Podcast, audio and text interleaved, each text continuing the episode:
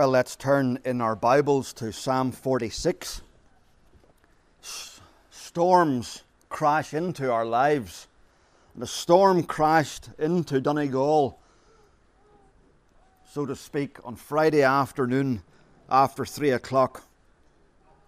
The gas explosion, or whatever explosion it was, at the filling station in uh, ten were left dead four men, three women, two teenagers, and one young girl.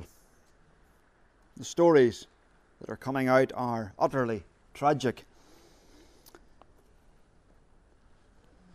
Talking to others, it seems that you have to go back to perhaps 1943 to find something that struck uh, Donegal with that, that sort of magnitude.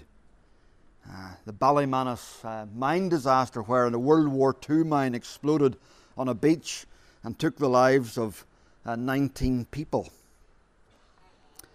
1943, nearly 80 years ago, since there was a community tragedy of this magnitude. And what are we to say? How are we to speak into such circumstances? Many people are asking, how can you make sense of such a tragedy? In fact, I saw that that was uh, the part of the reason for a program on Highland Radio yesterday. Greg Hughes said in his Facebook page to, to see if I can make some sort of sense of this. And that we, we are wired to want answers. Why? Why did this have to happen? And we thought somewhat last Sabbath evening about can we make sense of suffering? And last Sabbath evening, although it wasn't entirely theory, because many of you have gone through and are going through hard times, yet we did not know what lay ahead of us this week. But the question, perhaps, is not why did this happen? Because we have to say to that, we don't know. Whenever a storm hits, and people might ask, why did that happen? It is not the meteorologist's report that explains the detail of the weather system that is any help at all to the person. It is that there's a refuge in the storm. And we might find ourselves saying to people, well, I don't know why it happened. I don't even know why God allowed it to happen. But I know and I've found that there's a God who's a refuge when these sorts of storms hit and these crises come. And I know that I've found that I can trust this God with my pain. And we can point them to the God who is present and the God who is a help. And that's what this psalm does. And I want us to think this morning of what this psalm tells us and to consider the hope and the comfort that it brings. And it has brought hope and comfort to many for millennia. It is a favourite psalm of many believers. And what we want us to see, first of all, this morning Storms come, but there is a refuge. Storms come, but there is a refuge. We have no answer to the question why did that happen? What was the reason for it? The Bible teaches us, as we saw last Lord's Day evening, that we live in a broken world. The Bible also teaches us that whilst trouble comes, there is a refuge. But we don't deny the reality of the trouble. Look at, and neither does the psalmist. Look at how he describes it. He says, Though the earth give way and the mountains fall into the heart of the sea, though its waters roar and foam, and the mountains quake with their surging. This man's world has been turned upside down. He's describing it in terms of earth shattering events, things that he had thought were stable and secure, the mountains. He's describing them as falling into the heart of the sea. He's using picture language because what was most likely happening at this time was not an earthquake, but the Assyrian army sweeping in like a hungry horde of, of thousands, 185,000 soldiers, we're told in the book of Isaiah, camping outside Jerusalem. They destroyed everything in their march, and now they were coming to Jerusalem. And they are camped outside the city, and they have been undefeated. And everything, everything is being turned upside down for the people of Jerusalem and for the psalmist. All that they thought was solid seems to have been swept away. It's been sudden and catastrophic. It swept in and it smashed their lives apart. And that happens, doesn't it? And that's what happened on Friday afternoon. Something sudden and chaotic swept in to Donegal, as it were, and smashed lives apart. And it will happen in different ways at different times in our lives. So, what are we to do? Where do we turn to? Well, thankfully, in this psalm, there is an invitation to come in out of the storm. And that's something that we can hold out to people around us. We may not be the height of arrogance, wouldn't it, to say, well, we know why this happened. We are not God. He has his reasons that he has not explained to us. But we know that he is greater than any storm. He must be. Otherwise, he could not be a refuge in every storm. And yet, that's what God's people have found over the centuries that He has been a refuge and a help and a strength. And so, as we look at this psalm, we find its opening word is a thunderous opening word, a word that gives hope and confidence. God is our refuge and strength. God is our refuge. God is our refuge and strength. When? When life's a little bit tumultuous and a little bit uncertain. No, when life is collapsing, when things are sw- sweeping over you and you feel swamped and overwhelmed by life, there is a refuge. And God is that refuge. And what a lovely word refuge is a place of safety and security. But not only is he a refuge, he's strength strength in the midst of it. We feel weak. We feel fearful. Fears crush us. Uncertainty disables us, disables us. Sorrow drains us. Questions perplex us. How and why? And God says, I will give you strength. Strength to the weary supernatural strength for those who can see no way to cope with the future as it lies ahead of them, and no way to cope with the next days. He says, I'll give you strength. There's an invitation to come in out of the storm, an ever present help in trouble. Oh, how lovely. Not just there for a moment or two, but ever present. Our, our nearest ones and our closest ones cannot be there all the time for us. But there's a God who says, Come to me, and I will never leave you or forsake you. And note the security of his care here.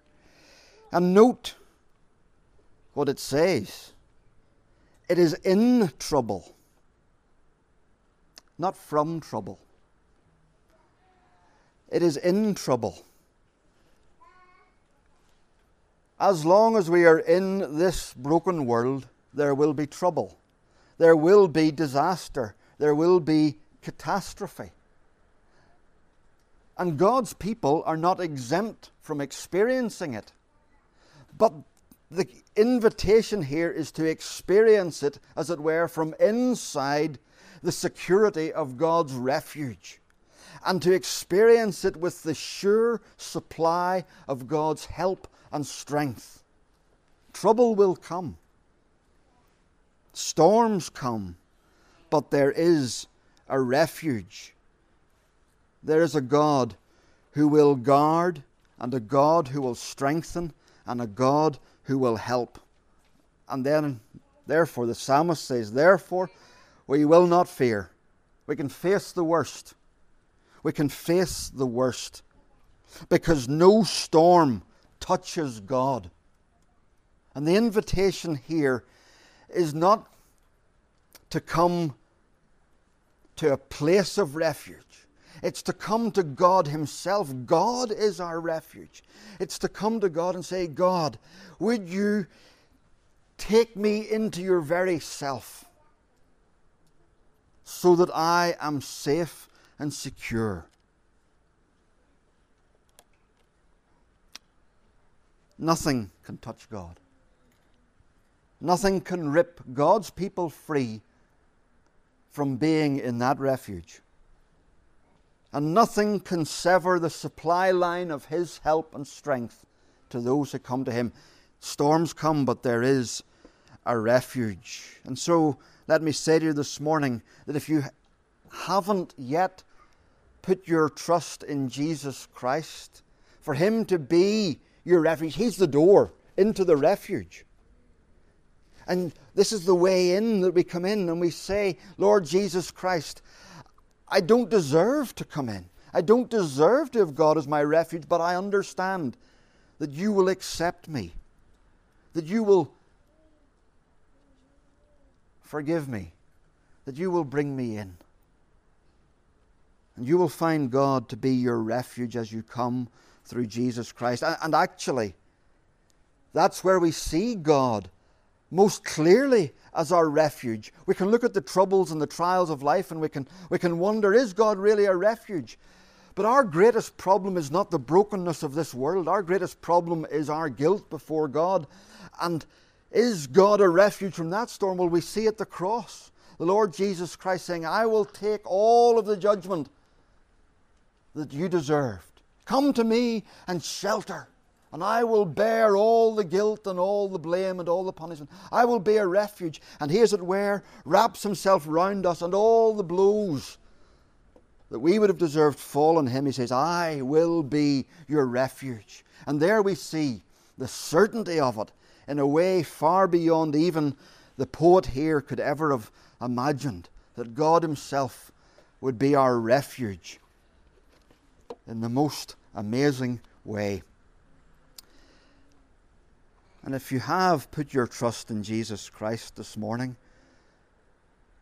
let trouble take you to God, not away.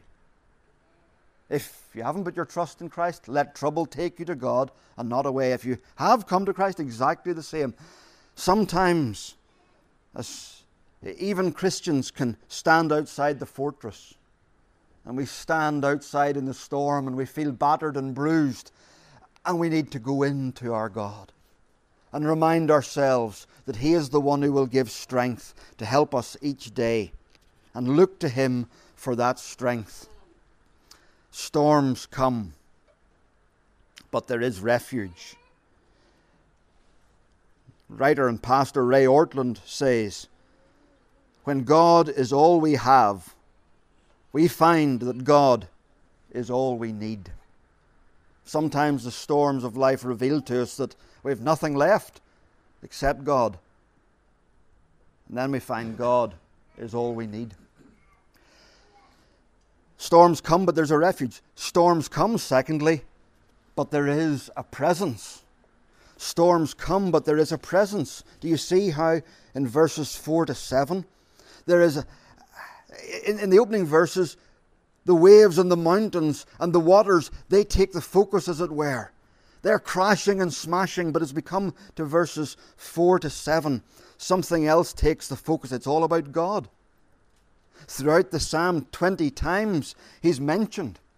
He's given an array of titles, five different titles. He's called God. He's called the Most High. He's called the Lord Almighty. He's called the God of Jacob. He's called the Lord. There's someone with you in the storm. There's someone with the people in the city of Jerusalem when it was besieged by Sennacherib and the mighty, all encompassing, all triumphant Assyrian army. There was somebody with them in the city. And that brought a sense of calm. Do you see? The waves are smashing outside, but there's a, a gentle little stream providing hope and life for the people of God. That's how it's described in verse 4. But we find that it's not the stream, really, it's God Himself. God is within her. She will not fall. God will help her. The nations are in uproar. The kingdoms fall. He lifts His voice. That's all He has to do. The one who's with us speaks. And everything changes. The Lord Almighty is with us, the God of Jacob, our refuge. There's a presence. There's someone with us in the storms. And you see how powerful He is? God is within the Most High, the Lord Almighty. That phrase, the Lord Almighty, could be translated the Lord of hosts, the Lord of heaven's armies.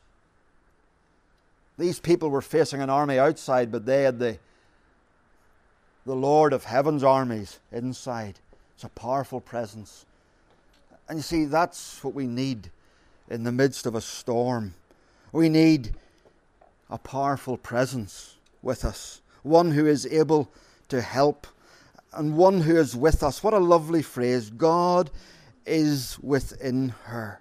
God is in her midst. She will not fall.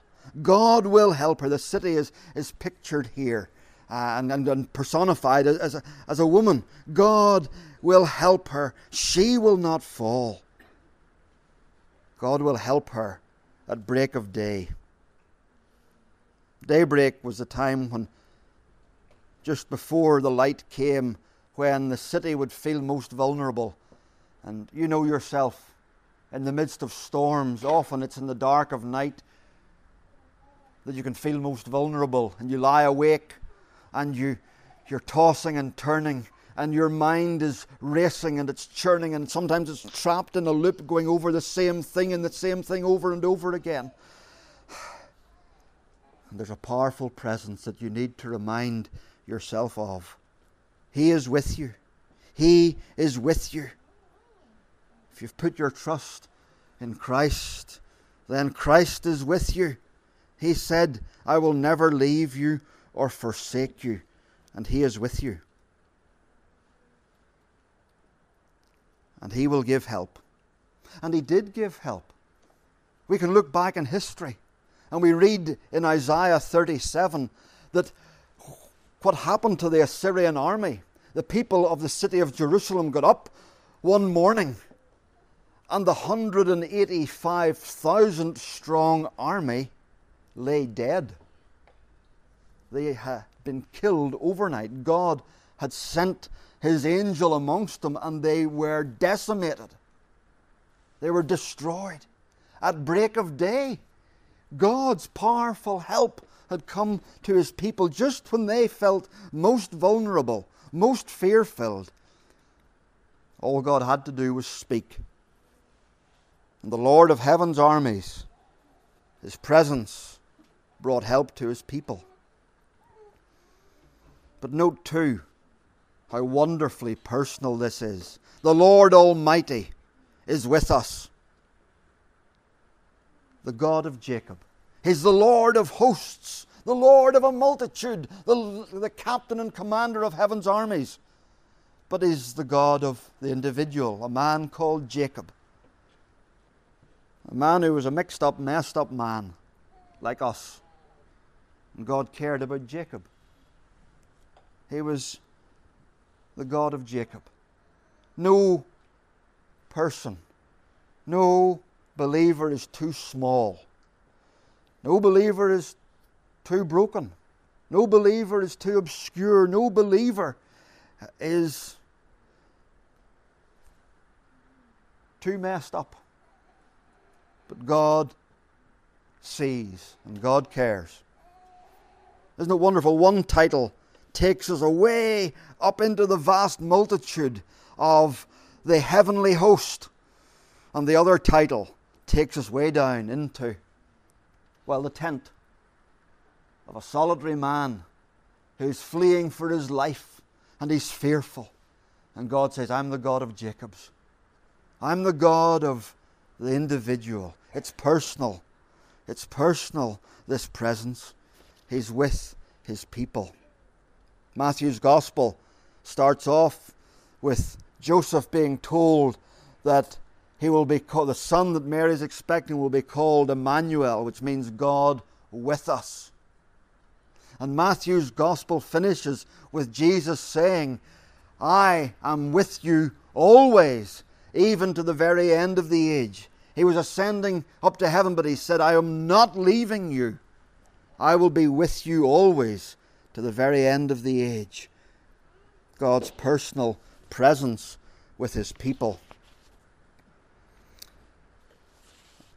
Last week, or a week and a half ago, a huge hurricane struck Florida and destroyed homes and buildings and took lives, uh, wiped out uh, churches and destroyed jobs. And I came across an account of a pastor actually writing on Psalm 46. And he was sitting in a shopping mall um, using its Wi Fi so he could connect to his congregation and, and, and see how they were doing. And they were watching news. People were gathered watching news on, a, on television screens in one of the shops about all the destruction. And somebody turned to him and said, Why are you so much at ease? And this pastor uh, said to, to the man, he said, Well, I'm a Christian and I believe in God. And the man said, Ah, ah, of course, of course, you have God. It all makes sense now. They could say the, the, the calm that the man had in the midst of devastation made sense because he had God with him in the midst of it. And so it is for us. And this is what we want to point people to the God who will be with them in the midst of the storm if they come and trust in Him. There is one who, although they have not got all the answers, they come to one who does know the answers, the one who is in control, the one who will give help and who will give strength to them and who will walk with them every step of the way. Storms come, but there is a presence in the midst of the storm. And we sang earlier from Psalm 147. And what does he do? He binds up the wounded and he heals the broken-hearted. We can point people to the one who will be present with them. And then, thirdly, Storms come, but there is hope. Storms come, but there is hope. Do you see how the last section of the psalm goes from verse 8 to the end? And we might think, well, this doesn't quite fit our circumstances. And it doesn't fit our circumstances because the circumstances it was written for was whenever there was a, an army besieging Jerusalem. And the people there needed to know that the hope for them was that wars would cease and that the bow would be broken and the spear would be shattered and the shields would be burned. That there'd be no more war. But when we come to these verses, we could fill in the blank. He makes wars to cease.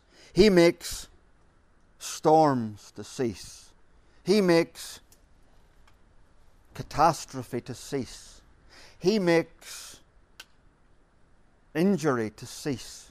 He makes suffering to cease. He makes death to cease. This is not telling us that the storm will pass. That's way too small scale. This is telling us that storms will end. The day will come when there will be no more trouble, no more storm. The brokenness that has plagued the world since Genesis 3 will be vanquished. That longing we have for everything to be made right will be fulfilled. That longing that's in us for things not to be broken, that longing in us that cries out whenever we hear of a catastrophe. That's wrong. That shouldn't happen. God says, Yes, that's right. It shouldn't happen. It shouldn't happen. And come to me and trust me. And one day you will see from the inside that I will create a world where there will be no more wars, no more catastrophe, no more death, no more suffering, no more tears, no more sickness, no more cancer, no more illness, no more accident. And you will see it. Come to me, he says, and trust me. There is hope. There is hope. And friends, doesn't the events of this past week put an urgency to this call from the psalmist to, to come to the God who gives hope in the midst of storms because we don't know how long we have in this world. There were people going about their daily business on Friday afternoon who were swept into eternity. We don't know how long we have. And we wonder why. Why, if one day God is going to make everything right, why does He not get on with it and do it now? It's because people still need to find refuge in God.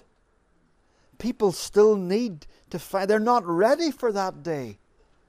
They will not be part of the everything being made new because it's only when we come to God through Jesus Christ and have our sins forgiven and that we are brought in, as it were, into God the refuge, that then we will find that we have been come in through the door of Jesus Christ and we have found eternal life, that we are ready now to enjoy it because we have been made new. We have been unbroken. Our hearts have been washed and cleansed and fixed and we are ready for all things to be made new. And so we need to make sure that we have gone to Him and said, Be my refuge.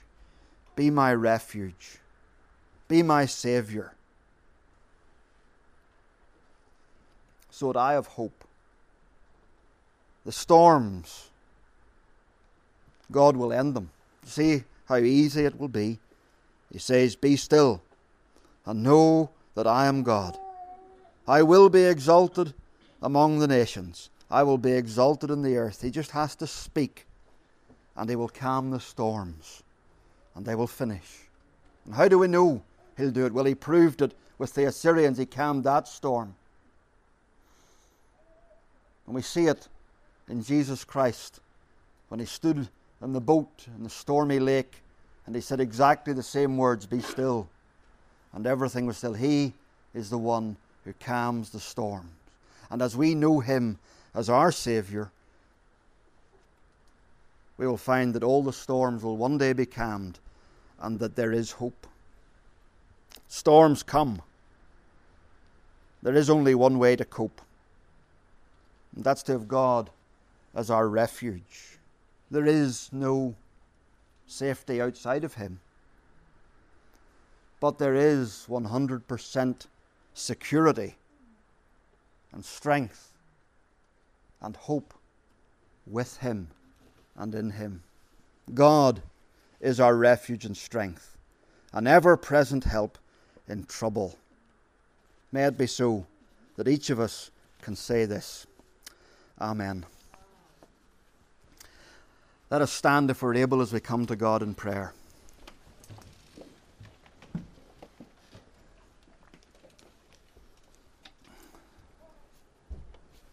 Father in heaven, We thank you that there is a refuge. We thank you that you are that refuge.